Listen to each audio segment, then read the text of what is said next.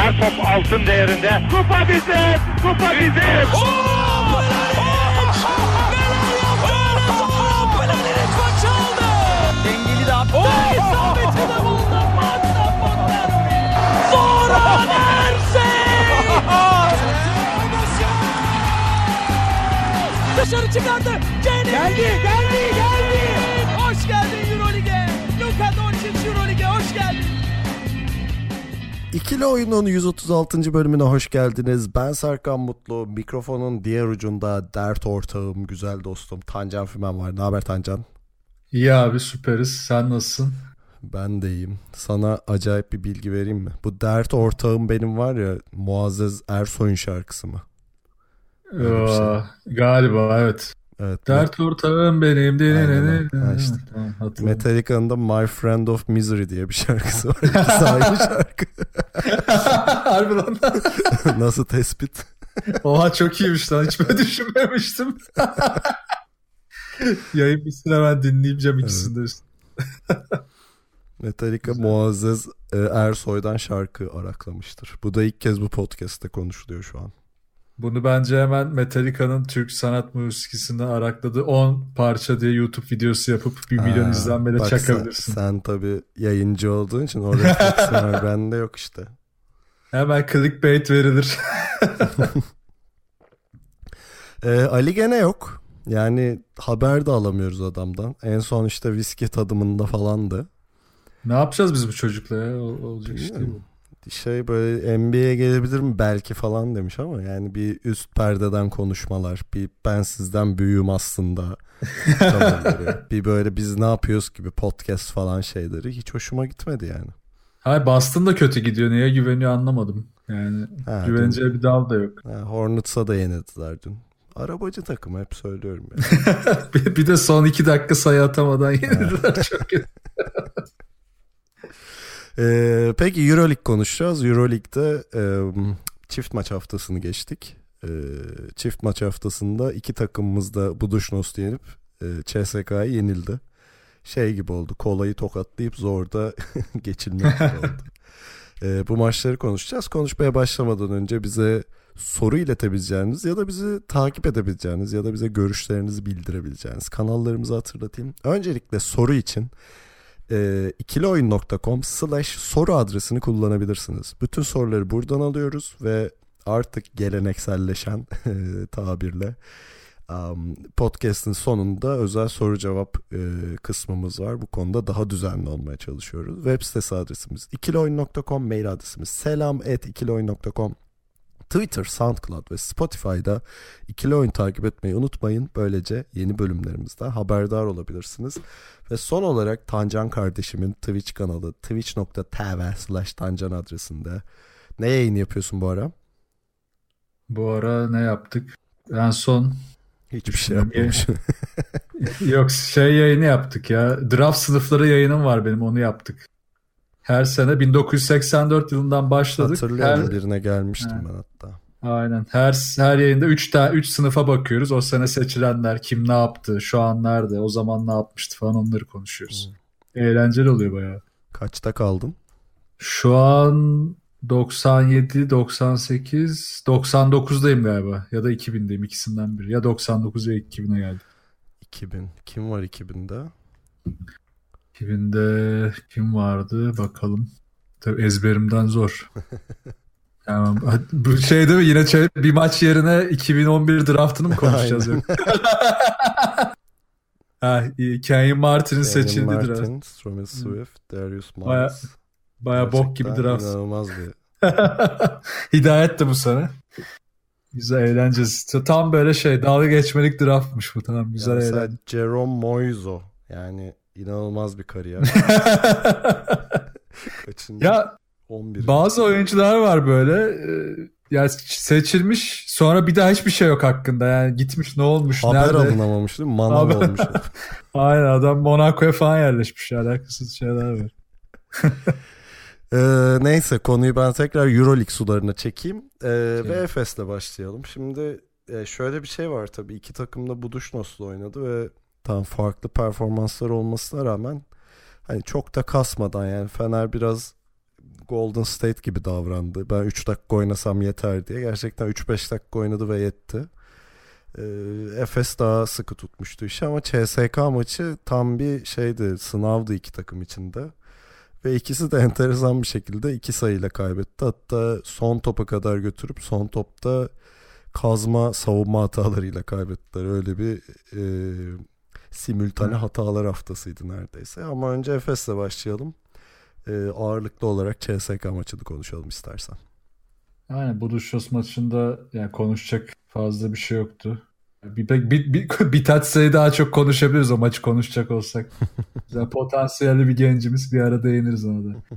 CSK maçına gelirsek. Aslında ya bu maçın böyle gideceği aşağı yukarı belliydi ama yine çok maç içinde bariz bizim kafamıza kakılan şeylere bir türlü çözüm üretemedik. Ben en çok buna takıldım aslında maç boyunca. Ya maçın sonucu bence çok önemli değil. Hatta Efes için hiç önemli değildi.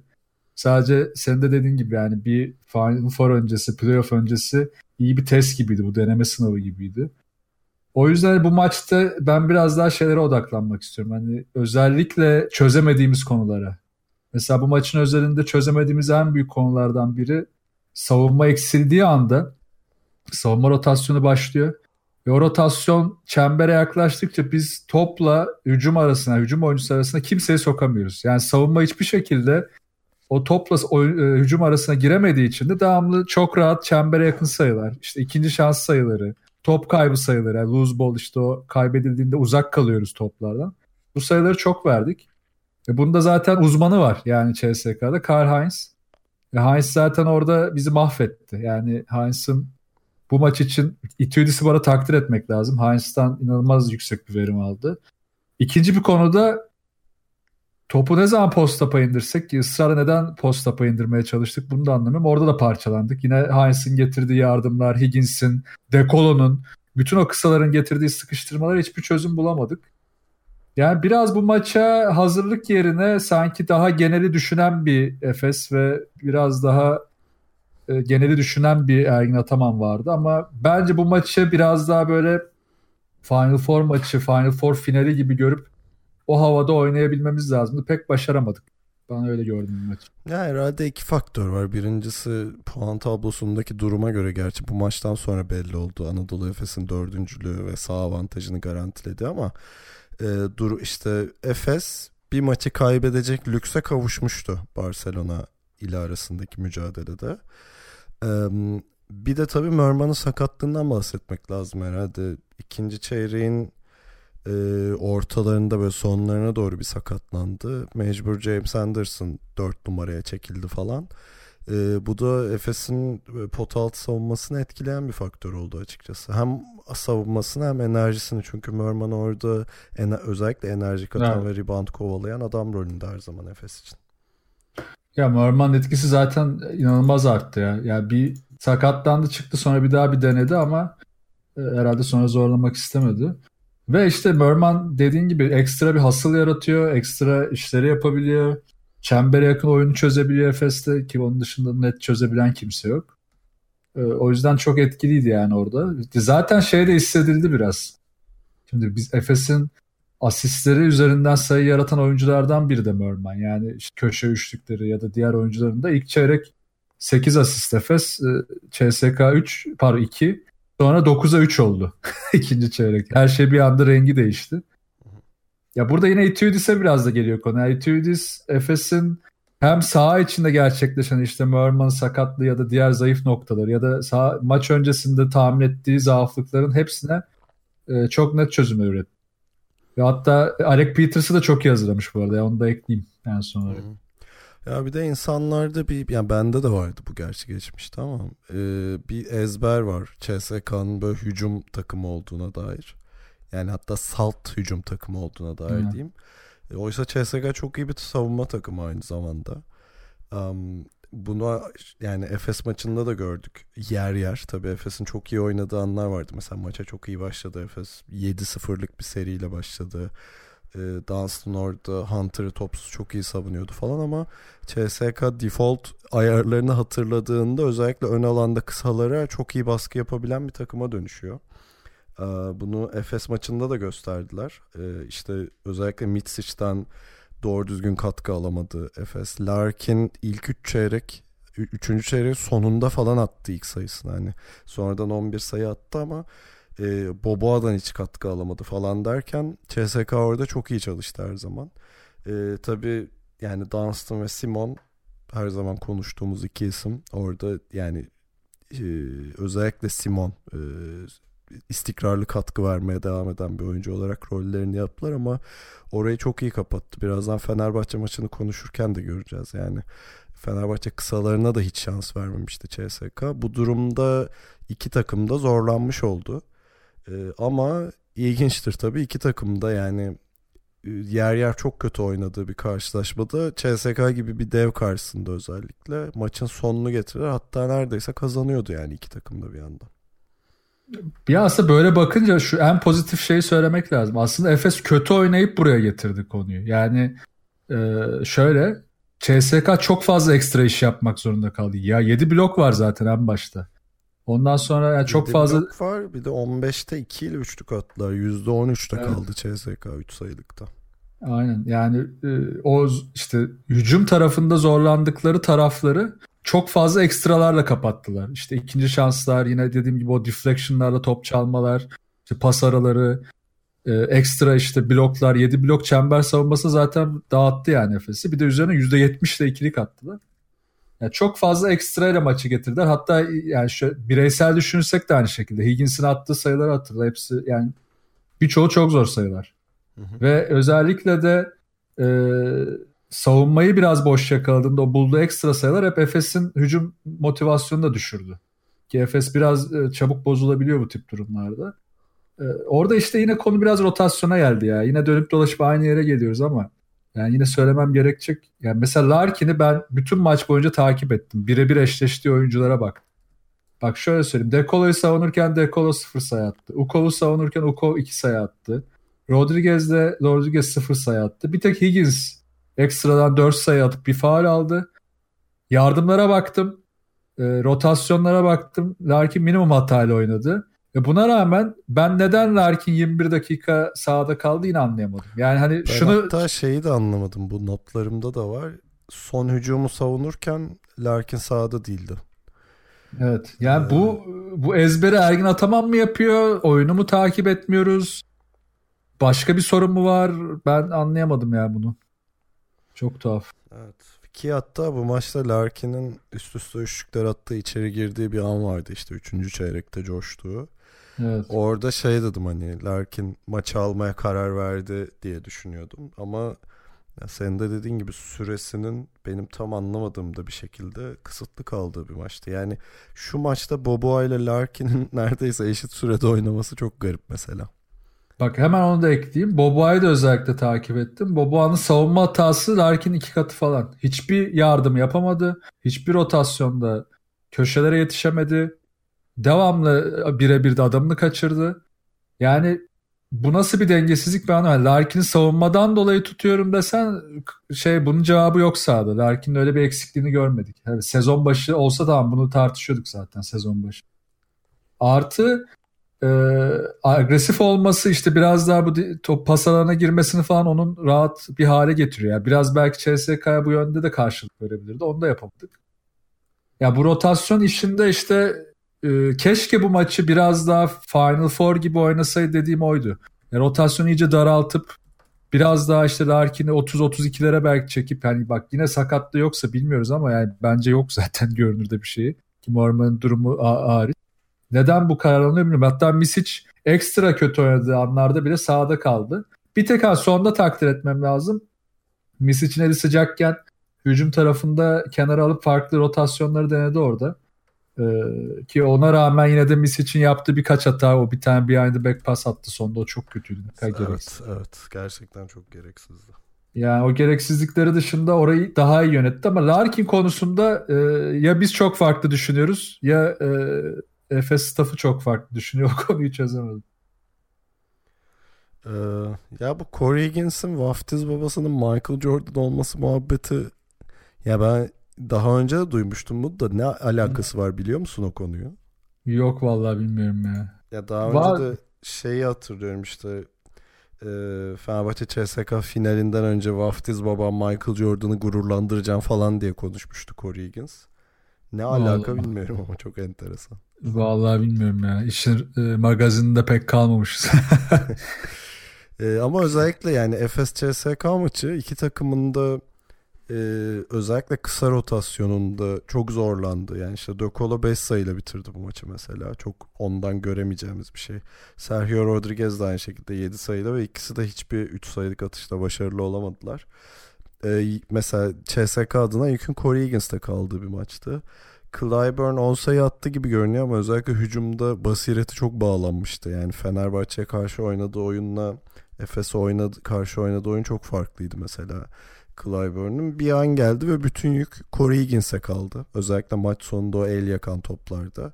Ya bir de istersen o son hücumu da konuşalım. Yani Tibor Plyce ve Dunston'ın aynı anda sahada olduğu. Neden Plyce sahadaydı bilmiyorum bu arada. Bir anda yani gerçekten çaylak hatası diyebileceğimiz yani Euroleague'de playoff'a kalmış Final Four adayı olarak gösterilen bir takıma yakışmayacak bir hatayla son topta yenildi Efes. Çok enteresandı yani. Ya orada şey durumu var galiba. Zaten hakem şeye izin vermedi ya değişikliğe. Normalde evet, çıkarmış. Evet. Orada 2 dakika kala işte orada bir oyuncu değişikliği kuralı var. O yüzden çıkardılar da. Ya yine de plastik çok bir şey yoktu ya o pozisyonda atladığım kadarıyla. Dur, nasıl olmuştu pozisyon? Var plastik. Bir an unuttum. Yani plastik çok yavaş kalıyor dönmede. Yani şey pası atıyor Corey Higgins tepeye doğru. Plyce bir adım atıyor oraya yardım gerekir diye. Bir anda verkaca dönüyor olay. Corey Higgins'e geri döndüğünde Plyce koridoru kapatamıyor. Ha, yani Anderson ama karşısındaydı ama. Evet yani Anderson'ı geçiyor ama yardım gelmiyor arkasından. Yani çok rahat bitirdi hani. Ya ama ben orada ağırlığı Anderson'a veririm ya. Çünkü Anderson şey yiyor orada. Tamam hatırladım şimdi. Pike doğru şey yapıyor, hareket ediyor Higgins. O pike doğru hareketini hemen yiyip açıyı kaybediyor. Yani onu yememesi lazımdı bence. O şimdi burayı olmuş. Beyaz futbola çevirmek istemem ama Dunston dışarıda abi Plyce niye açılıyor falan diye şey yapmak istemiyorum. Ya orada ama pik geliyor yani ona yapacak bir şey yok. Ya orada bak bence en temel konu birebircini doğru seçmek işte. Yani ben olsam Anderson'a vermem. Tamam Anderson'ın savunma katkısı. Çünkü şey dengesi yok Anderson'ın. Bütün sezon başından beri hep belli bir süre alıyor. O aldığı süreler ve aldığı rollerin kararsızlığından bahsetmiştik zaten. Dengeli bir sonuç çıkmıyor. Şimdi bu kadar dengesiz bir oyuncuyu oraya vermek... Ben olsam en hızlı oyuncumu koyardım. Yani en azından çembere yaklaştırmazdım. Şut atarsa atsın yapacak bir şey yok. Yani mesela Larkin'i ben koyardım ya da işte Doğuş'u koyardım. Ben de o yüzden Larkin diyorum. Yani Larkin özellikle çok konsantre olduğu anlarda iyi savunma yapabilen bir adam. Ben o kadar kolay geçemeyeceğini düşünüyorum Larkin. Tam şut atardı belki dediğin gibi ama en azından potada bitiremezdi yani. Yani şut atması orada daha çok isteyeceğim bir şey zaten. Atsın yani en azından şansını düşürürsün. Hı-hı. Çok sorun olmazdı. Ama yine de tabii daha iyi bir plan yapılabilirdi. Zaten hücum tarafı daha kötüydü bence. Yani oyunu sokamadıktan sonra topu orada ne olsa olsun Larkin'e topu kaybetme pahasına da olsa Larkin'e atmak orada her zaman yine daha karlı bir iş olurdu. Orada Boba çok kötü bir tercih. Budućnost maçına dair birkaç kelam edelim. Yani konuştuğumuz gibi Efes için çok rahat geçen bir maçtı. Hatta hani maç 13 sayıyla bitti ama rahat ne bileyim 20'lerin üstünde de bitebilirdi. Yani Efes o şeyde oynadı. Gerektiğinde vitesi düşürdü ama herhalde en iyi haberdi. Mesela Dunston CSK maçında 40 dakikaya yakın oynadı. 37 dakika falan. Bu maçta da işte 20 dakikalarda kalabildi. Plyce 18 dakika oynadı falan. Hani dakikaların böyle dağıldığı hani Efes'in otopilotta geçtiği bir maça dönüştü. Yani o anlamda iyi haberdi herhalde. Evet çok tam bir dinlenme maçı oldu ya. Çok rahat geçirdiler. Ki dansın açısından daha iyi oldu aslında. Aşırı olduktan sonra. Bu arada Bitatsi'ye demiştim. Bitatsi'yi takip etsin meraklı izleyiciler.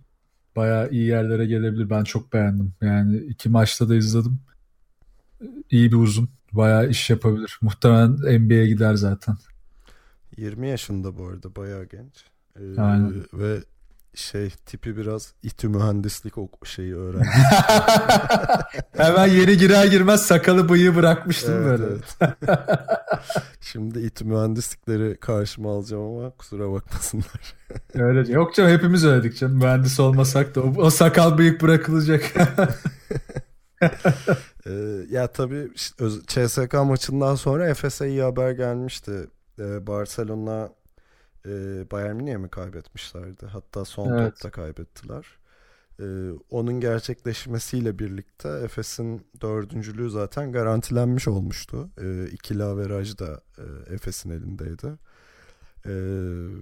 Ama sonuç olarak yani Budućnost'u da rahat geçerek son düzlüğe dördüncülüğü garantilemiş. Üçüncülük için zaten iddiası yok. Hatta hani rotasyon deneyebileceği falan bir rahatlıkla giriyor Efes. Bu onun için iyi haber herhalde. Yok, kesinlikle canım. Yani ya işte Efes'in artık çözeceği konular aşağı yukarı belli ki Barcelona eşleşmesi bence daha iyi oldu. Yani CSKA gibi, Real gibi ya da yani aşağıda çok organize bir takım yok bu takımlar kadar ama yine de Barcelona bence her açıdan en iyi eşleşmelerden biri olacak ki zaten konuşuruz onu da. Yalnız bir daha kesinleşmedi tabii. Yani işte evet yani. Panathinaikos bile olabilir yani. Büyük ihtimalle diye söyleyelim. Şeyde de maçla ilgili de son bir şey daha diyecektim. Ne diyecektim? Efes'in bir sorunu daha var.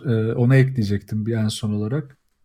Takım normalde topu çaldığında ya da işte yarı sahasındaki savunmada iyi hızlı rebound aldığında, rakibi kötü bir şuta zorladığında hızlı çıkıyor. Hiç sorun yok. Ya da işte geçiş hücumlarını daha iyi oynamaya çalışıyor. Ama konu ne zaman yarı sahaya geliyor? Bir akıl tutulması yaşanıyor. Özellikle Larkin yoksa sahada, ki bak Misic varken bile bu çok başladı yakın dönemde. İnanılmaz bir akıl tutulması yaşanıyor. Herkes duruyor, bakıyor. Birileri bir şeyler dönüyor, olmayınca çok kötü bir pas yapıyor. Bunun zaten iki kişi çözebiliyor. Biri Simon, biri Larkin. Şimdi Larkin'in süresi kısalınca tek kişi kalabiliyor. Simon da kısaltırsa, ki CSK maçında 20 dakika oynadı. Yine bu çözümleri üretmekte zorlandık. Bu konuyu da yani artık Ergin Ataman'ın biraz da dikkat etmesi gerekecek diye düşünüyorum. Özellikle de playoff döneminde. Zaten biraz şeye döndü, yapboza döndü orada. Yani Efes'in çok silahı var, hep konuştuk. Özellikle kısa rotasyonda Larkin, Boboa, Simon ve Mitsic'ten oluşan. Bunların ikisinin, üçünün sahada olduğu anlara dair çok fazla kombinasyon gördük. Ben hala en iyi formülün bulunamadığını düşünüyorum. Yani şey gibi orada Simon pivot genelde oluyor yani, özellikle kompetitif maçlarda diyelim, ama kalan üçlüden kimlerin sahada olacağı ve kimlerin beraber sahada olacağı hep bir muamma. Hatta buna Doğuş'u da ekleyelim yani. Ya işte bu rakibe göre biraz şekillenmeli. İşte o konuda İtüdis çok iyiydi. Yani İtüdis Efes'in devamlı zaaflarına vurabilecek şekilde işte uzunları devamlı mesela refresh etti. Yani uzun rotasyonunu devamlı sağlıklı, sahada enerjik tuttu. İşte ne zaman işte Merman çıktı, oradan daha çok saldırdı. Kısa rotasyonuna göre o da değiştirdi. Higgins'i sürdü, Rodriguez'i geri aldı vesaire. Bunların hepsini mikromanagement'ı daha iyi yaptı. O rotasyonları Efes'e göre yaptı. Efes kendine göre yaptı. Tek fark o. O zaman şu soruyla bitireyim. Şimdi Efes'in puan tablosundaki yeri zaten netleşti.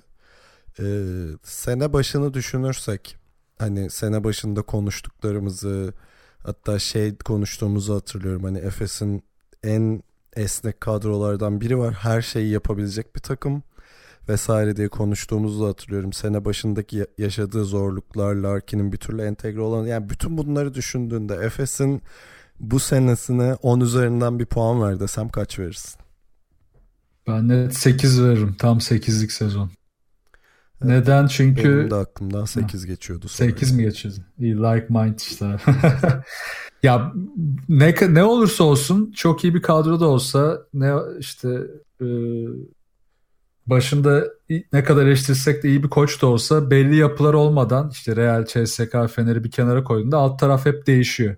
Bunu hep gördük kaç senedir.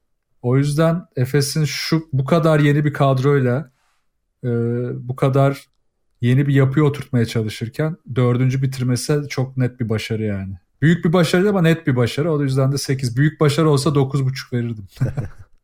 Peki siz ne diyorsunuz? Efes'e kaç verirsiniz falan diye şey. Tıklayın. Ya öyle bir şey yapmayın. Biz 8 dedik, 8 yani gerek yok size. Hayda.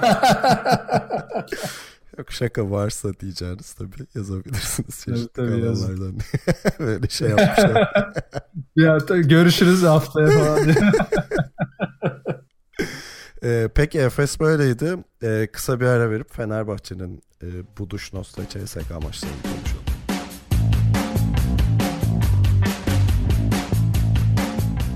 Fenerbahçe ile devam ediyoruz. Fenerbahçe'de önce evinde Budućnost'la oynadı. Sonra CSKA deplasmanına gitti.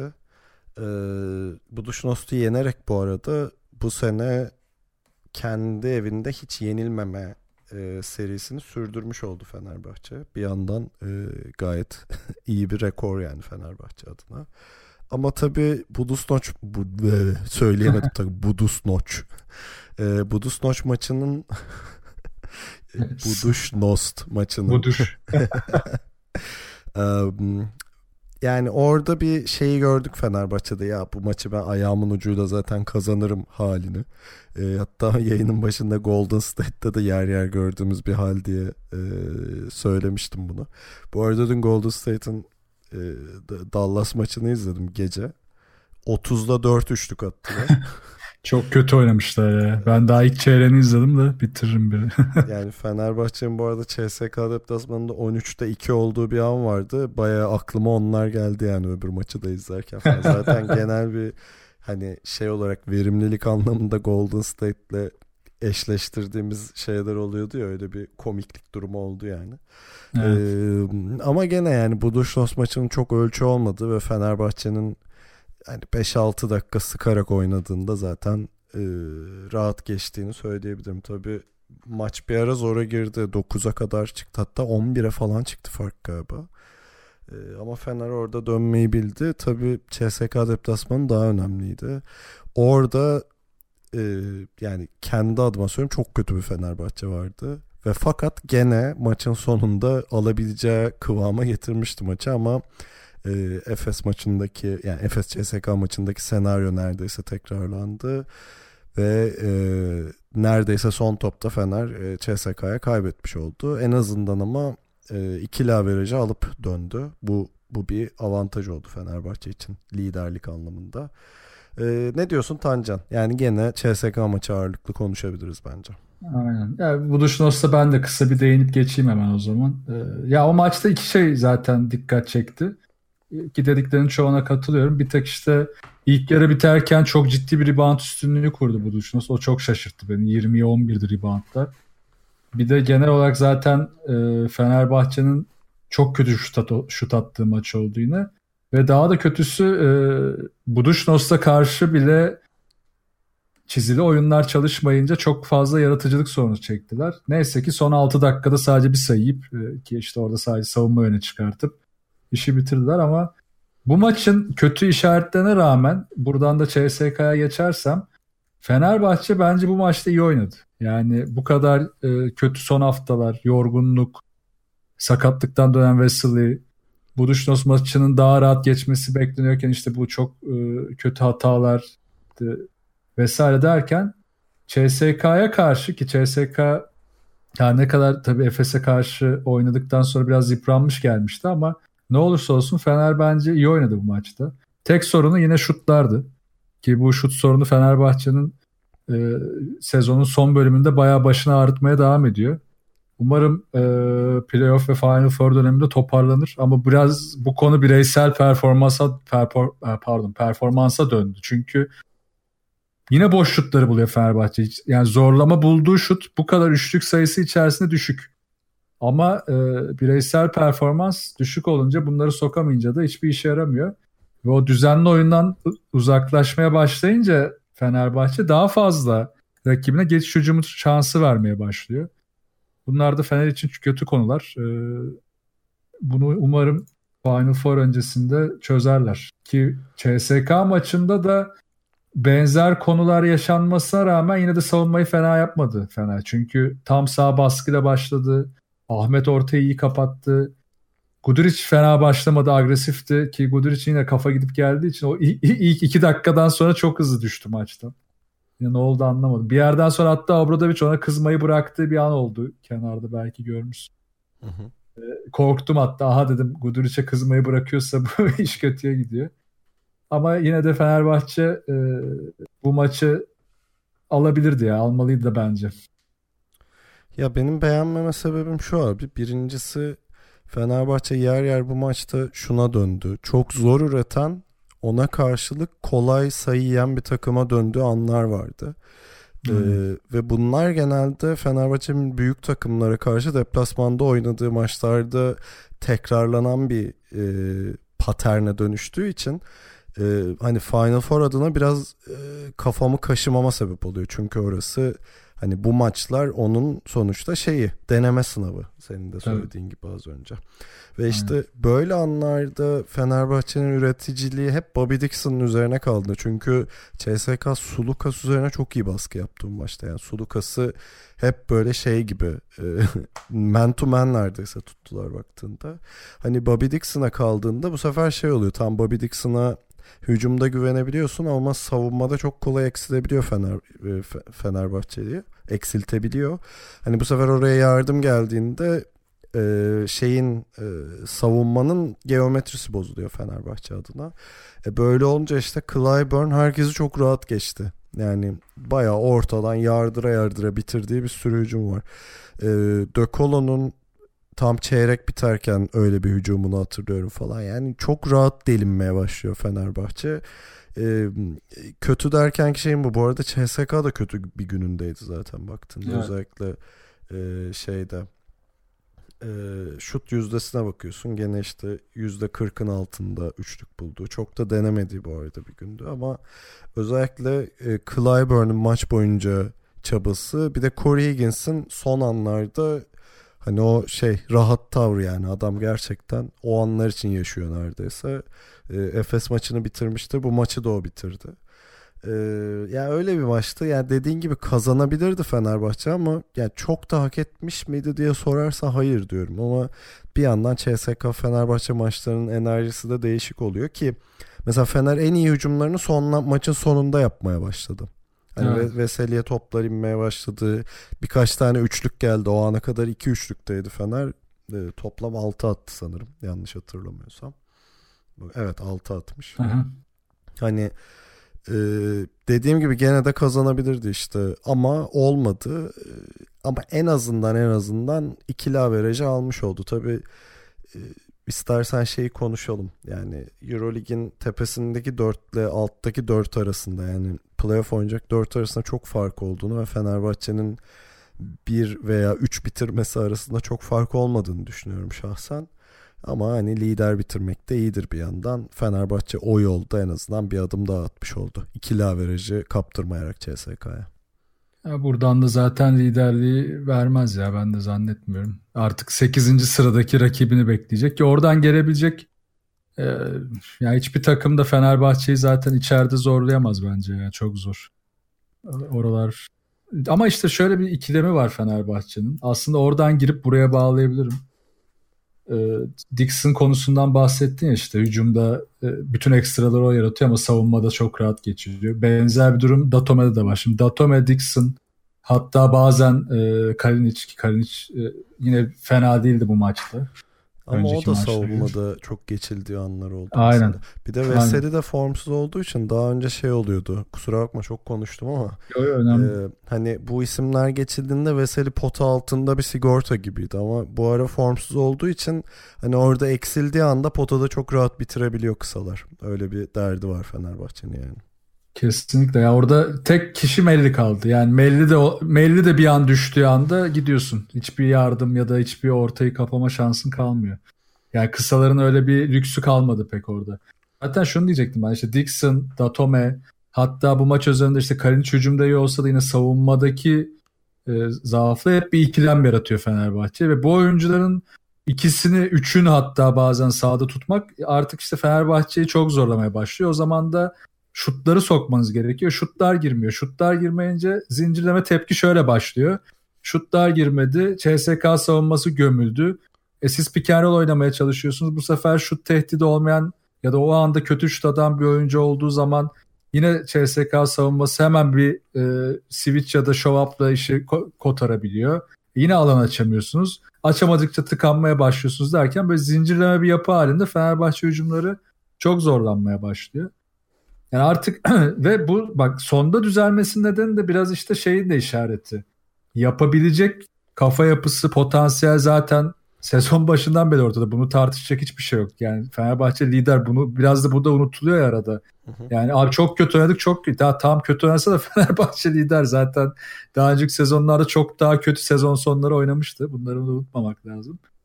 O yüzden muhtemelen bunu yapabileceklerin herkes farkında ama biraz işi rölantiye alma, biraz işi olan sonda koparabilir miyiz? Biraz dinlenelim, biraz idare kullanalım. Bu ikilemleri biraz daha bireysel çözelim konusuna kayıyorlar.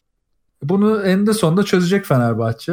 Ki en iyi topsuz oyununu bile en sonda oynadı. Yani bütün en iyi pick and roll'ler en son bölümde geldi.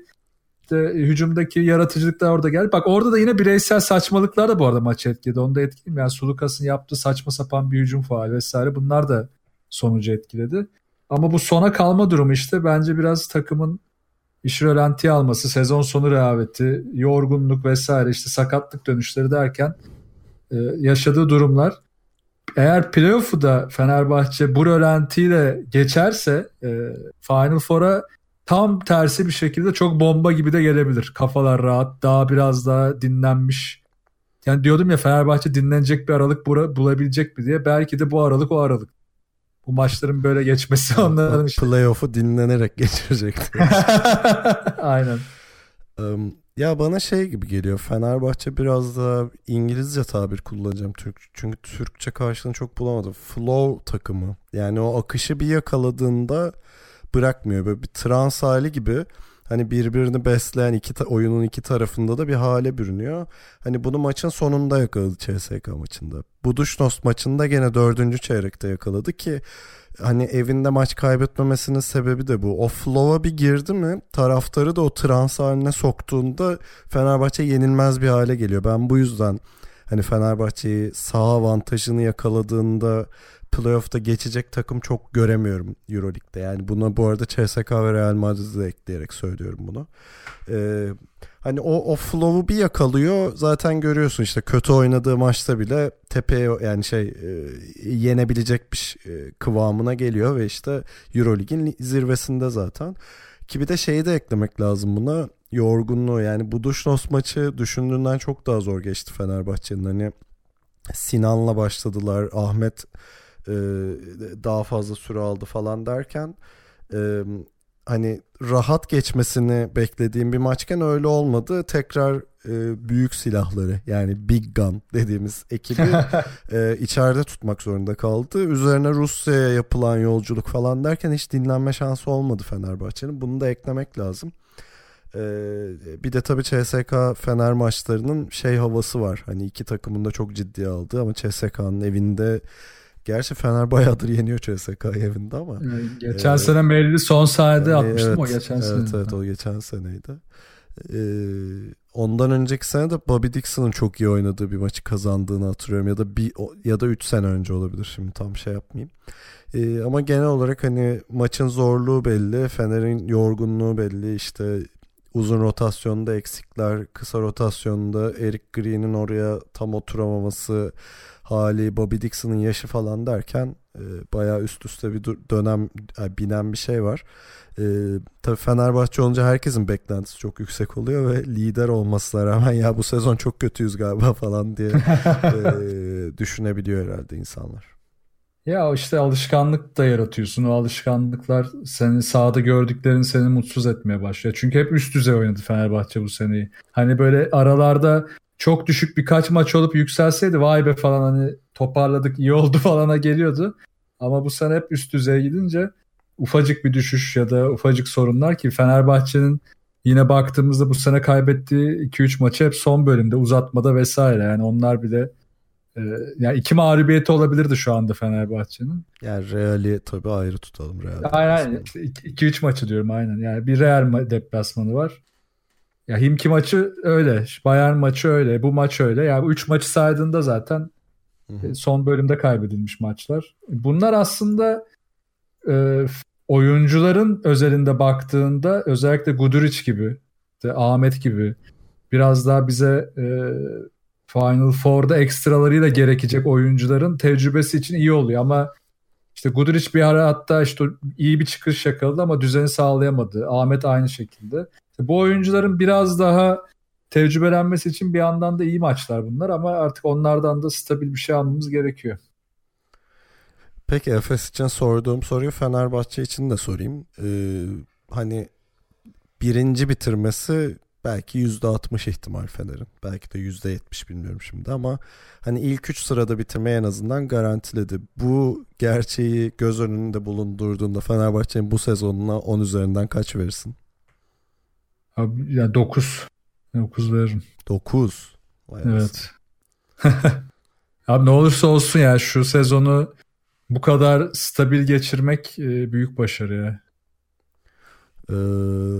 Ben herhalde 7.5'tan 8 falan derdim. Yani çünkü yani gerçeği söylemek gerekirse özellikle son dönemde Fener biraz tökezliyor. Yani bunun sebebi de ya çok net baktığında görüyorsun. Yani Veseli'nin yaşadığı sakatlık, işte ameliyat oldu. O sırada Lovren'i de kaybettiler. Ve Veseli'nin sakatlık dönüşü bir türlü eski formunu yakalayamamış olması. Hani eğer o zaten o çizgide devam edebilseydi 10 üzerinden 10 derdim şahsen. Ama tabii belki de ben de biraz şımarmışımdır yani. Bakıyorsun Euroleague'in tepesinde yani Fenerbahçe bir yandan.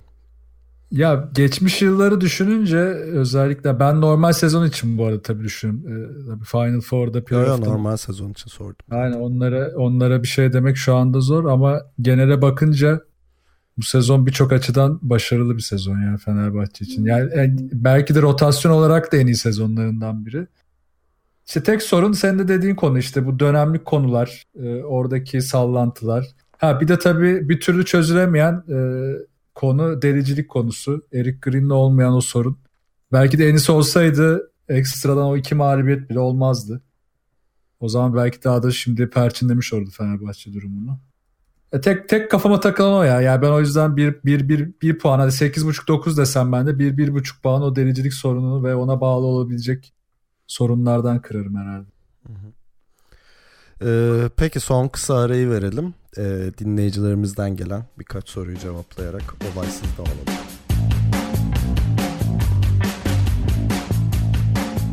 Dinleyici sorularıyla devam ediyoruz. Sorulara başlamadan önce adettendir tekrar hatırlatayım. Bize nasıl soru yolluyorsunuz? ikilioyun.com/soru adresine giriyorsunuz. Basit bir form var, onu dolduruyorsunuz ve sorunuzu iletmiş oluyorsunuz. Eğer Michael Jordan mı, LeBron mu gibi sorular olmadığı sürece ya da daha önce konuştuğumuz konular olmadığı sürece cevaplamaya çalışıyoruz. Can Düz'ün bir sorusu var. Can Düz'e teşekkür ederek sorusunu yanıtlayamayacağımızı söyleyeceğim ama yani şöyle şeyi sormuş. Anadolu Efes'in olası Barcelona eşleşmesi hakkındaki düşünceleriniz neler? Efes'in Final Four şansını konuşabilir misiniz demiş. Hem geçmişte biraz konuşmuştuk. Bir de netleşmesini bekliyoruz. Hani kimle eşleşeceğini. Herhalde Barcelona olacak ama netleştiğinde zaten playoff öncesinde bir yayın yapacağız, değil mi? Aynen öyle. Orada daha detaylı konuşuruz. Hatta belki Ali bile olabilir yani. Şimdiden sözünü de vermeyeyim ama. Bir sürpriz yapıp. Barış Önal iyi yayınlar demiş. Sağ ol. CSKA maçında görüldüğü bir Green ve Gudurić gibi oyuncularımız performanslarını yukarı çekmediği takdirde Final Four'da sorun yaşayabiliriz. Bu konudaki düşünceleriniz nelerdir? CSKA maçını konuştuk zaten. Hani playoff öncesi yapacağımız yayında bu konulara gireriz. Bunu da bir sonraki yani birkaç bölüm sonraki yayınımıza aynen bırakayım. Cemil İnce'nin bir sorusu olmuş. Son Euroleague podcast'inde bir şey sorusu gelmişti. İşte Türkiye'deki podcast ortamını nasıl değerlendiriyorsunuz? Hani reklam verenler sizce biraz şey mi davranıyor? Çekimser mi kalıyor falan filan gibisinden biraz finans konuşmuştuk hani. Şey önermiş. Patreon hesabı açın $1-$2 atalım demiş. Sağ olsun. Ya sağ olsun Patreon konusu ama biraz farklı bir konu ya. O yani oraya exclusive içerik ya, özel bir içerik falan yapmak lazım ki bir anlamı olsun. Öyle bir vaktimiz de yok zaten. O yüzden yo, anlamsız oluyor. Aslında öyle bir şart yok exclusive yapmana da. Ya şart yok da hani mantığı o ya biraz. Ya da ben öyle görüyorum. Ya ben iki şey görüyorum. Birincisi daha önce konuşmuştuk. Ben Türkiye'de içeriye para verme kültürünün olmadığını düşünüyorum hala. Ve hani oradan 3-5 dolar gelecek belki. Çok da şey değil bence. Gerek yok. Bir de ikincisi ne bileyim dinleyiciden para alma derdim yok açıkçası benim. Hani bu işi profesyonel, yarı profesyonel bir şey neden olmasın ama hani bir sponsorluk vesaire gibi bir şeyi daha çok tercih ederim. Hani insanlar bedava ulaşabilsin. Çünkü mesela şey yapıyor bunu. Euroleague Adventures var mesela. İngilizce yapan. Onlar ve Patreon hesabı var. Onlar özel içerikler yapıyor falan. Ha, böyle işte. Hani bir kapının ardına içerik saklamak istemiyorum. Paralı bir kapının ardına. Yani şey geliyor ya. Milletten 1-2 dolar alacağım ha. Ne bileyim böyle ya. Böyle daha iyi geliyor yani. Kullanıcı etkileşimi işte yurt dışında biz de bakmıştık ya bir ara nasıl oluyordu. Yani Amerika'da özellikle bu podcasterların toplandığı paralı giriş olan etkinlikler oluyor. Yani bir etkinlik alanı tutuluyor. Oraya seçilen işte podcastçiler toplanıyorlar. Hem sahnede muhabbet ediyorlar gelen seyircilerle, hem karşılıklı bir sohbet oluyor. Hem belki bir minik bir konu üzerine konuşup podcast gibi değil ama orada bir muhabbet çevriliyor. Yani biraz daha böyle sahne şovu gibi oluyor. Ve buna çok ciddi giriş ücretleriyle girilip paralar kazanılıyor. Bu böyle bir etkileşim olabileceğini düşünsek Türkiye'de belki o zaman olabilir. Ama evet dediğin gibi yani birebir kullanıcıya şu anda bu içeriği size satıyoruz demek çok zor. Artık Patreon'da da eksklusif konusu başka bir dünya işte. Bu arada sende de meslek hastalığı var. Kullanıcı diyorsun. Ben de geçen program kullanıcı demiştim. Evet, bu yani. Genelde tasarım işine bulaşmış insanlar kullanıcı der herkese yani. Neden bize kullanıcı diyor diye düşünürseniz.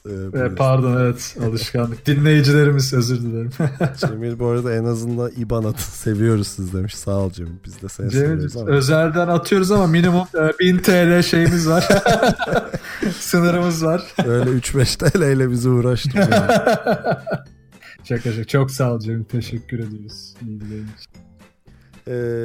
Peki biraz daha cevaplayabileceğimiz, en azından daha doyurucu cevaplayabileceğimiz sorulara geçeyim. Paşa Öztürk, Euroleague'in en iyi point guard'ı, oyun kurucusu Lucas mıdır diye sormuş. En iyiden kasıt performans olarak mı yoksa potansiyel olarak mı? Ya şey hani insan olarak yani kime göre? Ben mesela Lucas'a borç veririm. Onda bir sorun yok. Ama cami şimdi... yaptırmış, kilise yaptırmış, iyi bir insan. Yani bunlara bakarsak bir şeyler var. Ya en iyisi demek şu an ya potansiyel olarak da form olarak da en iyi 3'te derim. Yani tabii takımın yeri itibariyle Karates biraz aşağıda kaldı ama Karates de Higgins işte keza Misic bu sene top 3'deki guardlar yani Sulukas'la beraber de 4 kişi oldu ama. Yine de Sulukas tepedeki ilk 4'ün içinde diyebiliriz aşağı yukarı. Ben de Sulukas ve Higgins'i düşünürdüm ama hani bir 5 kuracak olsam herhalde Sulukas'ı alırım. Yani evet ya biraz daha Sulukas'a yakın olurum ama Misic'i de düşünürüm. Okay. Arada kalabilirim. Paşa'nın bir sorusu daha var. Gudurić'in yardım savunması açığı demek istemiş. CSKA maçına mal oldu. Obra bu durumu düzeltebilir mi? Bence çok anlık bir hataydı ya. Yani öyle bir yardım savunmasına çok kötü Gudurić diyebileceğim bir genellemeye sebep olabilecek bir şey değildi yani. Ya zaten açlık değil, açıkta değil o. Biraz hata anlık bir hata. Genelde oyuncular şunu unutabiliyorlar sahada. Şimdi yardım getirmek çok değişken bir şey. Yani yardım sadece olduğun yerden 2 adım sağa kayıp geri dönmek değil. Ben bunu mesela Twitch'te çok detaylı anlatmaya çalışıyorum ama çok da muktedir olamıyorum galiba. Çünkü genelde gelen sorularda hep hani yardım çok basitmiş gibi algılanıyor. Çok fazla yardım çeşidi var. Çok fazla pozisyona göre değişen yardım durumları var. Eğer Obradović bu pozisyonu öngördüğünde işte şunu der koç sahada, işte şu oyunculardan asla yardım getirmeyin, işte Higgins'ten ya da ne bileyim şutör Clyburn şu köşedeyse asla yardım getirmeyin vesaire gibi. Bunu deyip yaptıysa tamamen şuursuzluk. Ha kendisi kendine güvenip ben buraya yardım getiririm, üstüne de recover ederim, yetişirim diye yaptıysa o da kendi yetersizliği olmuş. Ama evet, bu tip hatalar çok oluyor. Hatta 2 sene önceki Olimpiakos maçıydı galiba, Fenerbahçe'nin Sulukas benzer bir hata yapmıştı köşede. Şu çok eski meşhur Bobby Dixon'a bağırdığı pozisyon vardır Obradović'in. Yine o yardım hatasından kaynaklıdır o da. Oluyor, bunlar olur yani. Hani çok dediğin gibi çok genele yayılacak bir sorun değil ama olmasa daha iyi.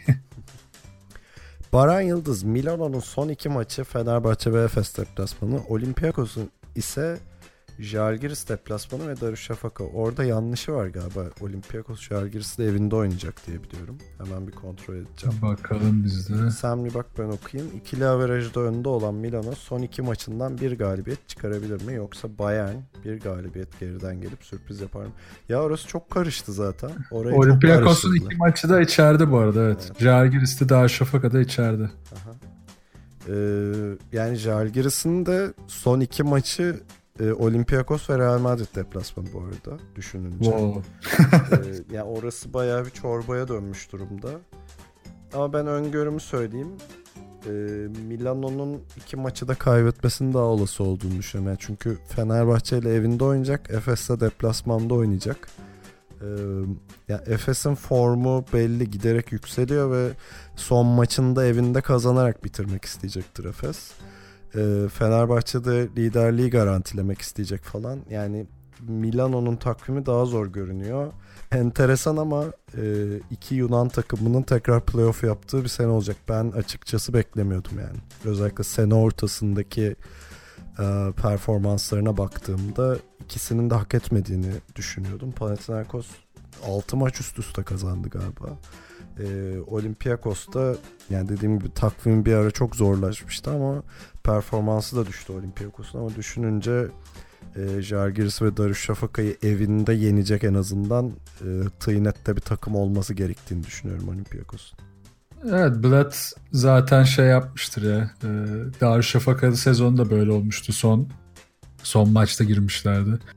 Bana da Olympiakos bir adım önde gibi geliyor ne olursa olsun. Aslında Bayern Münih 14'te kalsaydı, 14 mağlubiyette en şanslı fikstür onlarda da. Bayern'in işte 15'te olması o biraz zor artık. Çok diğer takımlara bağlı. Orada şansı düşük. Baskonya zaten Panathinaikos'tan artık sıkıntı olmaz ama evet ya, yok Olympiakos benim de sanırım oradaki önceliğim, favorim. Tabii düşününce Milano'nun buradan şey yapamaması, eğer yapamazsa yani playoff yapamaması çok enteresan olacak bir yandan da. Yani bir ara formları bayağı yükselmişti. Ama mesela kendi evinde Panathinaikos'a kaybetmesi biraz şey yaptı yani. Zora soktu evet. Yani işini. Milano'ya en güvenilmez takımlardan biri olmaya devam ediyor ya o konuda. Yani evet, kadro derinliği şu anda mesela bu kadroyu dağıttığında hiç kimse takımsız kalmaz. Herkes birini havada kapar şu takımdan. Ama bu takım bir araya geldiğinde çok riskli ve gereksiz. Ha, şu açıdan ben şey derim, hani 8'de Fenerbahçe'yi düşünürsen Milano kalsın tabii. Yani Olympiakos ne olursa olsun. Evet, evet. Hiç o deplasmanla uğraşmaya gerek yok. İtalya'da işi bitirir gelir Fenerbahçe. Bu arada ben şey düşünüyorum ya, Fener neden Nanalı'yı almadı diye düşünüyorum. Milano'ya gitti, bayağı da atıyor yani. O kadar hani bazı maçlar zora girdiğinde Nanalı, bu arada deliciliği de olan bir isimdi falan. Keşke Nanalı'yı alsaydı diye düşünüyorum. Evet ya, Efes için de konuşmuştuk ya. Yani 2 takıma da cuk otururdu şu anda. Ki Efes... Fenerbahçe'nin bu kadar şut sorunu çektiği bir anda Nanalı çok işe yarardı. Ama Efes'te çok kısa var ya. Gerek yok bence de. Orayı karıştırmaya yani. Yo, Anderson'ın yerine diyorum zaten. Ha. Yani Anderson'dan çıkacaktın, Nanalı'yı alacaktın, mis gibi olacaktı ama tabii böyle biraz şey, bu rüya. Mehmet Şafak, Ekpe Yudoh neden Fenerbahçe'de kral muamelesi görmek yerine NBA'de silik bir profil olmayı tercih etti sizce? Bunu geçmişte bir 2 kere yani en azından atıfta bulunmuştuk. Ben konuştuk, evet. Ekpe'yi Instagram'da takip ediyorum. Genel olarak kitap kulübüyle alakalı çalışmalar yapıyor gibi. Ya şeye kızamazsın canım, NBA'den teklif geldiğinde Amerikalı bir oyuncusun, gidersin yani. Hani bir de takımda Utah Jazz, yani ne olursa olsun tepeye oynayan contender bir takım. Yok ben burada iyiyim demezsin diye düşünüyorum. Ama tabii silik bir profil olduğu gözlemine de katılıyorum bir yandan. Hatta benim beklediğimden de silik. Bütün şeyi, odağı şeye çevirmiş. Kitaba, edebiyata çevirmiş bir profil çiziyor. Hani Fener'de kalsa daha iyi olurdu diye düşünüyorsun tabii basketbol izleyicisi olarak. Ya hepsine katılıyorum. Bir tek ben biraz daha kişisel nedenlerden bahsetmiştim daha önce konuştuğumuzda.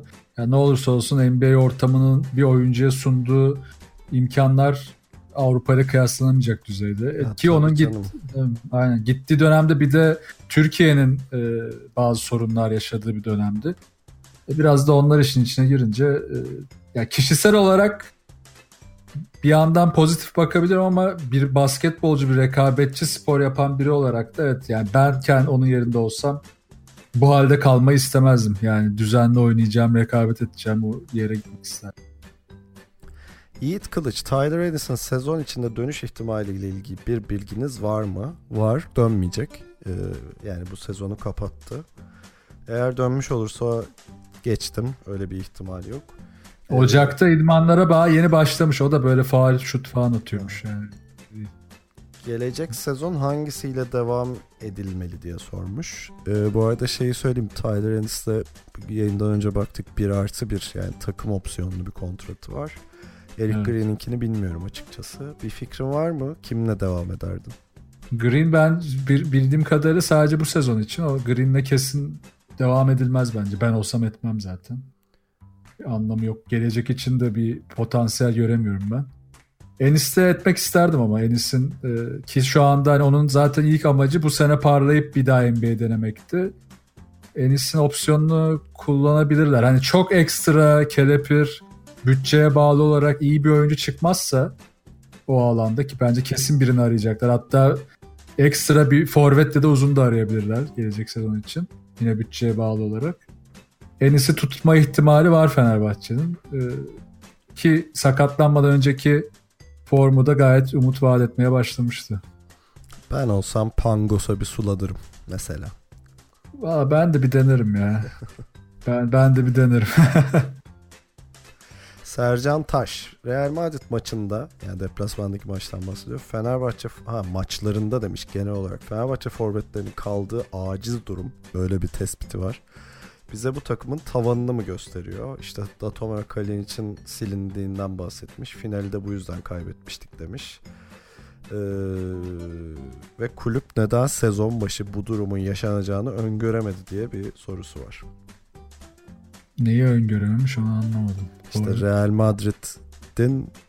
Madrid karşısında Fenerbahçe'nin silindiğinin ve bunun da forvetlerin Real'e karşı zorlanması olarak böyle bir şeyi var. Görüşü var kendisinin.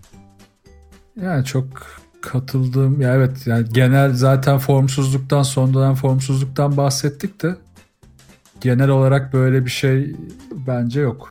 Ki zaten Fenerbahçe sonuçta ilk maçta da Real Madrid'i yendi. Ki şey değil. O yüzden çok net bir böyle bu böyledir diyemeyiz. Ki ben bu tavan konusu muhabbetine bilmiyorum. Sen ne düşünüyorsun da ben çok sinir olduğum bir muhabbettir tavanda şey falan. Ben zaten tavan, yani İngilizce'de ceiling diye geçiyor zaten şeyde NBA evet. Muhabbetinde oradan bir çeviri. Aynen. Benim de hoşuma gidiyor ama şöyle herhalde şunu düşünürsek belki katılınabilir. Yani bireysel kalite anlamında, yani tek tek oyunculara baktığında Real Madrid bence daha iyi bir takım Fenerbahçe'den. Ama tekrar altını çiziyorum. Bireysel, yani tek tek adamları ortaya koyduğunda evet belki de oyuncuların yeteneği daha yüksek diyeyim. Hadi daha iyi bir takım çok aşırı oldu ama ya oyuncular daha yetenekli olabilir. Ama böyle buna niye önlem alınmadı falan diye meşalelerle kulübün kapısına gitmeye gerek yok yani. Şöyle bir şey diyeceğim o zaman önlemse konu. Şimdi bir kere bireysel bakacaksak Anthony Randolph'ın zaten muadili Avrupa'da yok. Evet. Yani ona muadil yok. Melli de bu alanda, yani tam Randolph gibi olmasa da Melli de özel bir oyuncu olarak Fenerbahçe'de biricik oyunculardan biri. Yani onu da aslında Avrupa'da çok muadil yok. Şimdi böyle bakınca aslında Fenerbahçe zaten olası Final Four konusuna göre belli savunma yapılarını da hücum yapılarını kurarken ona göre de oyuncuları seçiyor. Şimdi Real Madrid'in yine oyuncularına baksana. Tavares geçen sene kötü başlamıştı. Bu sene çok ekstra bir katkı veriyor. Bence forvetler değil. Fenerbahçe'nin zaten uzun rotasyonu daha çok sıkıntı yaşadı. Yani Wesley sakatlandı, Löwen sakatlandı.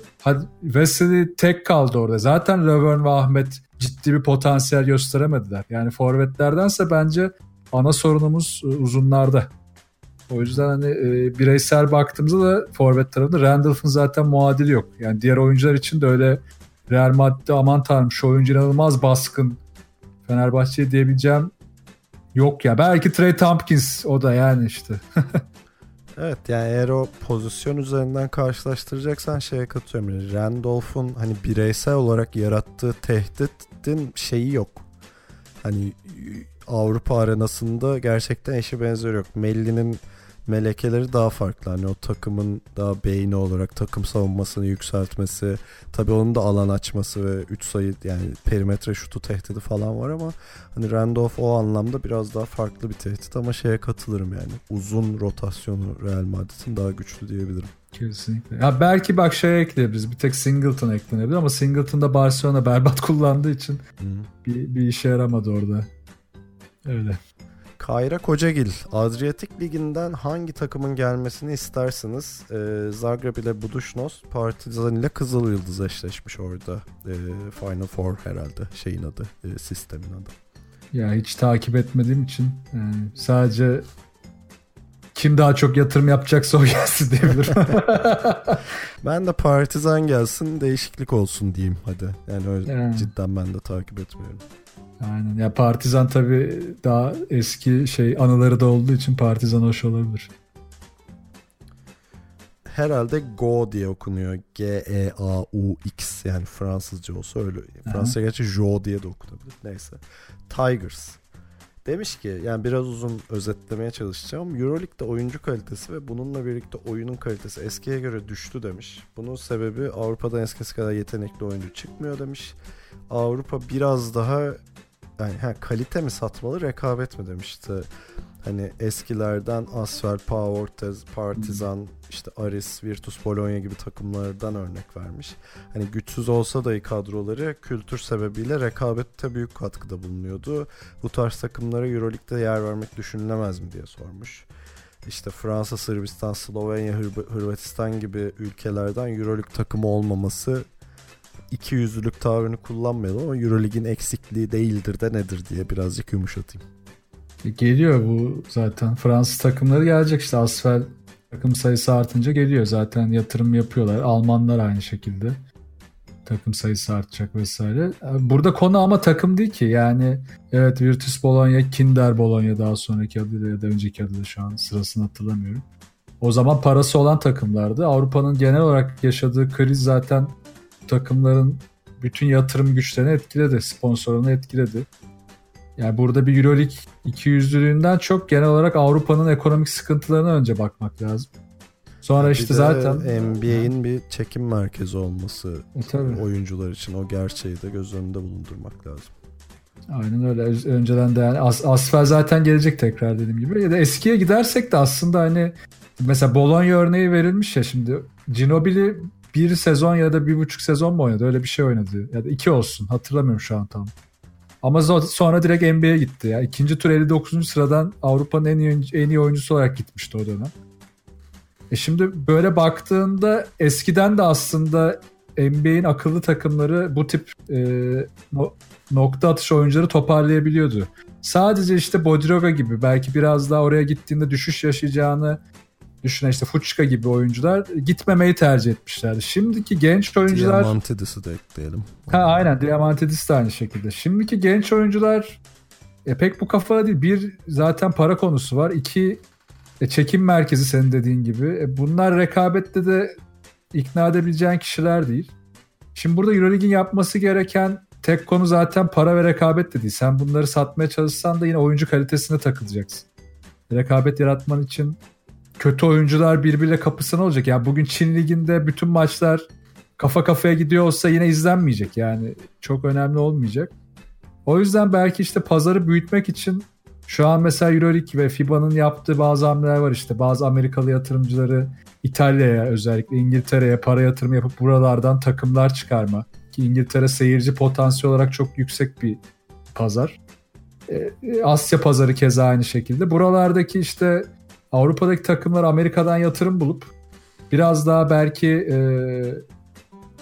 düşük kalmış Amerikalıları, çünkü orada da pazar genişlediği için Avustralya'ya kaptırmaya başladık NCAA oyuncularını vesaire. Onları da buraya çekemiyoruz. Eskiden çekebiliyorduk. Oradan belki biraz daha G-League yerine buraları tercih edebilecek oyuncuları parayla vesaire ikna edip o zaman biraz bir kıpırdanma yaratılıp pazar büyümeye başlayabilir. Ha, o zaman ne olur? Konu Asya'ya da satabilirsin belki o zaman maçları. Orası da ayrı bir pazar. Yani biraz zor işler. Euroleague'in hamlelerini ben de çok mutlu değilim FIBA'nın da. Valla Euroleague ve FIBA'nın önce kendi arasındaki husumeti bir sona erdirmesi. Bir de o var. Ya bu arada nasıl yaparlar bilmiyorum. Şimdi şey de konuşuluyor işte. Bazı takımların Euroleague exclusive takımlar olması konuşuluyor mesela. Hatta Real Madrid'e dair öyle bir söylenti çıktı. Yani şeyden ayrılacak. İspanya Ligi'nden sadece Euroleague'de oynayacak falan filan diye. Hani böyle mi çözülür, nasıl çözülür bilmiyorum ama çözülmesi lazım diye düşünüyorum. Çünkü işte demin Ekpeyudo örneği verildi ya. Ya adam bir yandan çok yoruluyor abi. Türkiye Ligi'nde oynuyorsun. Hani Türkiye Ligi Avrupa'nın rekabetçi liglerinden birine dönüştü. Hani kalite olarak bilmiyorum ama en azından rekabet düzeyi yüksek. Hem orada oynuyorsun hem Euroleague'de oynuyorsun. Charter uçuşlarla uçuyorsun. Rusya deplasmanına gidiyorsun. Oradan bilmem nereye gidiyorsun falan. Hani oyuncular için yıpratıcı oluyor bu. Hani hem o fikstürlerin ayarlanması hem oyuncu şeyinin rejenerasyonunun sağlanması gibi bir sürü konunun da dahil olduğu bir şey. Ama hep kapı FIBA Euroleague tartışmasına açılıyor yani buradan. Hani şeyi de çözmeleri lazım, o da bir türlü çözülemiyor işte. Dünya şampiyonasıyla çakışan takımlar, oyuncuların kendi milli takımlarında oynayamaması ya da oynaması ve Euroligi boşlaması gibi şeylere giriyor falan derken hani en başta abi o hani suyun başında bir şey var. Pis su akıyor yani, onu bir temizlemek lazım. Yani sonra şeye geliriz, işi büyütmeye, ama şu an bir çift başlık durumu var. Avrupa'da kaç tane? 4 tane şey var değil mi şu anda? Ne? Euroleague, Eurocup, öbür tarafta Şampiyonlar Ligi. Bir şey kupası şey daha var. Kupası daha var. Hani bunun birazcık törpülenmesi gerekiyor belki de. Bakalım. Ve yani kalite zaten bunlar arttıkça o dağılımla beraber iyice düşüyor. Yani konu yine yatırıma geliyor. Türkiye Ligi'nin de 200 sene önceki hali yok. Yani buradaki kriz de bu durumla etkili. Takımlar kapanıyor.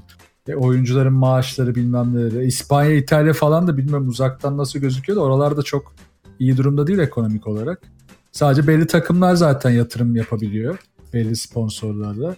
Böyle olunca da şimdi Real Madrid burada ya da Fenerbahçe geliyor. Euroleague'de rekabetçi olup daha çok para kazanma şansı olacaksa Türkiye Ligi'ni ileride ya da İspanya Ligi'ni hiç sallamayabilir. Şuna dönebilir en kötü. Burada ayrı bir takım oynatır gençlerden. Gittiği yere kadar gider. Yani esas ana oyuncularını oynatmaz vesaire. Bu da sağlıklı bir şey mi? Değil. Bilmiyorum, çok zor iş bunları çözmek. Ya Avrupa'nın bu jeopolitik konusu, coğrafi konuları da buna pek izin vermiyor falan. Çok karışık konular. Ozan, Real Madrid'i yendiğimiz Final Four maçından itibaren demiş Fenerbahçe taraftarı olarak. Koç Laso'nun seviye atladığını düşünüyorum. Katılıyor musunuz diye sormuş. Daha iyi bir savunma takımı olduğunu söylüyor Real'in. Ya Laso'ya zaten seviye atladı demek biraz hadsizlik olur canım. Laso hep üst seviye bir koçtu. Sadece çok formsuz olduğu bir dönem vardı onun. Ki o dönemde biz çok eleştirmiştik. Oradan çok iyi çıktı. Özellikle ya zaten Doncic gibi bir oyuncuyu o yaşta alıp o takıma entegre etmesi, daha öncesinde onu oraya getirmesi vesaire zaten büyük işler. Takımda kurduğu kimya vesaire. Biraz aslında o da Obradović sürecinden geçti. Yani belli oyuncuları takıma entegre ettikçe, kafasındakileri oyunculardan almaya başladıkça aslında takım iyiye gitti. Evet, savunmayı iyi yapıyorlar ama bunun tek bir nedeni yok. Yani bu sadece tercihle olmadı. Biraz da o sinerjinin oluşmasıyla, o takım yapısının, kimyanın oturmasıyla da oldu. Ha, tabii ki burada Laso'nun tercihleri çok değerli ve Laso Obradović'le birlikte, bence sadece ikisi bu arada en tepedeler, mikro management konusunda çok iyiler. Yani saha içinde her türlü maça tepkiyi verebiliyorlar. O yüzden de değerli bir koç zaten Laso. Şeye katılıyorum bu arada, yani koçların formsuz olduğu dönemler olabilir. Nasıl oyuncuların oluyorsa, ne bileyim, mental olarak bir şeyi vardır aşamadığı falan. Ki Fenerbahçe'nin Real Madrid'i sürklase ederek geçtiği o playoff döneminde Laso'yu dediğin gibi bayağı eleştirmiştik. Çünkü onun performansı bayağı dibe vurmuştu. Fenerbahçe'nin işte şeyini hatırlıyorum, 5 kısalı beşlerine hiç cevap verememişti. Hatta oyunu okumaktan aciz bir görüntüsü vardı falan. Hani formunu yükseltti demek haşa, yani Laso hep A artı bir koç oldu. Öyle olmaya devam ediyor. Ben bir de Laso'nun mesela Campazzo gibi oyunculardan aldığı verimler falan için ayrıca takdir ediyorum onu ve Real Madrid'i hep bir belli bir yetenek havuzunun aktığı bir takım olarak konumlandırmayı başardı. Tabii şunu da düşünmek lazım ya, hani oyuncusun, Madrid'de mi yaşamak istersin, İspanya'da mı? İstanbul'da mı? Bunu bir hani ufak bir soru olarak ekleyeyim hani oraya. Cevap verelim mi buna? Verme. Yoksa retorik soru. Şahin, biraz belki iki önceki soruya bağlamak gerekirdi ama Euroleague'in marka değeriyle alakalı bir soru. Yayın hakları, sponsorluk ve yeni pazarlara açılma gibi konularda yeterli çaba göstermediğini düşünüyormuş Şahin. Katılıyor musunuz diye sormuş. Biraz bahsettik aslında geçen cevapta, işte Amerikalılardan aranan yatırımlar, ona göre genişleyecek pazar vesaire diye. Bilmiyorum, yeterlidir herhalde. Var mı senin ekleyeceğin bir şey? Yani çok hakim olduğum bir konu değil. Mesela yayın hakları konusunda yeterli çaba göstermiyor diyemem yani, ne bileyim, var, yayın hakları veriliyor diye düşünüyorum ne yapsınlar diye, ama şeye katılabilirim abi, hani göz önünde olan gerçekleri düşündüğümde, ne bileyim, hala Avrupa'da ciddi anlamda böyle detaylı istatistik alabileceğin, hani Euroleague Net sitesini de katmak lazım buna. Çok hani yüzeysel kalmaya başladı. Özellikle NBA ile karşılaştırdığında, hani sadece NBA.com'da değil, işte Basketball Reference falan gibi sitelerden hani inanılmaz detaylı istatistikler alabiliyorsun. Euroleague orada kalıyor. Çok yüzeysel kalıyor falan. Daha 2 sene önce Euroleague Fantasy Ligi'nin hali ortadaydı. Bu sene hiç oynamadık bile falan. Hani böyle ufak şeyler bile bir ligin değerini artıran şeyler ya da ilgi çekmesini sağlayan şeyler. Hani buradan başlayarak belki eleştiririm ama yayın hakları, sponsorluk, hani zaten pasta küçük. Büyütmek de zor. Hani gibi oluyor bu. Ne bileyim. Ne yapsın herifler falan diye. Ya var o, yani pazarlama tarafına girersek zaten mikro pazarlamadan başlayıp o makroya gidene kadar işte merchandise işi de çok kötü. Yani bugün atıyorum Efes'in 400. maç forması var maçta. Ben o formayı satın alamıyorum o gün mesela. NBA'de olsa bu ertesi gün ya da ertesi hafta her yerde daha da, ya da maça çıkmış ya. Çıkmış da o gün baktığımda hiçbir yerde yoktu. Ha, o gün yani. Yoktur evet. Aynen. NBA'de olsa bu çok daha öncesinden ya da işte tüm dünyaya yayılmış. Ya bak, şuna getireceğim konuyu aslında. Sadece o bize satılması değil. Efes'in formasını İspanya'daki bir çocuk alabiliyor mu şu an? Ya da ben burada Real Madrid formasını şak diye bulabiliyor muyum? Yani biraz merchandise olayında da çok kötü zaten Euroleague. Ya bu işleri çok beceremiyorlar. Zaten sen dedin site, statistik. Ya bu işin sokaktaki pazarlaması, biraz ağızdan ağza yayılma kısmı, ne bileyim biraz daha heves yaratma kısımları da çok düşük. Yani cidden meraklısı olman lazım Euroleague takip etmen için. O da çok etkiliyor. Yani eğer meraklısı değilsen bir şekilde daha... Ya bugün Fenerbahçe yatırımı kesse Türkiye'de kaç kişi Euroleague takip edecek? En basitinden. Evet. Neyse geçeyim. O yüzden aynen bu konularda... İçimiz kararacak dur. Ertem Urallı'nın sorusuyla bitirelim. Zaten bakayım, yönetmenim işaret ediyor, yarım saati geçirmişiz soracağım. Oha, çok olmuş. Fener 4 sene art arda kazandığı CSKA deplasmanında kaybetti. Seni suçlamış biraz. Fener kaybedecek gibi konuşmuşsun. Bağıra gerçekleştirdi diyor. Olası Final Four eşleşmesinde CSKA ve Real'e karşı Fener'in eli yeteri kadar güçlü değil mi diye sormuş. Şöyle bağlayalım bunu istersen. Zaten Final Four ve Playoff'ta özel olarak bu şeyleri konuşacağız. Şimdi olası eşleşme diye doğmamış çocuğa don biçmeye çalışmayalım. Tabii. Yani olsun, konuşuruz hepsini zaten bütün. Tavares'i nasıl savunurlar diye sormuş. Bunu da bir önceki haftada cevaplamıştık zaten. Ama seni suçlamış şomağızlıkla. Buna dair savunmam varsa buyur. Vallahi bilemedim, öyle mi şey yapmışım? Olabilir ya, ne diyeyim. Özür dilerim burada.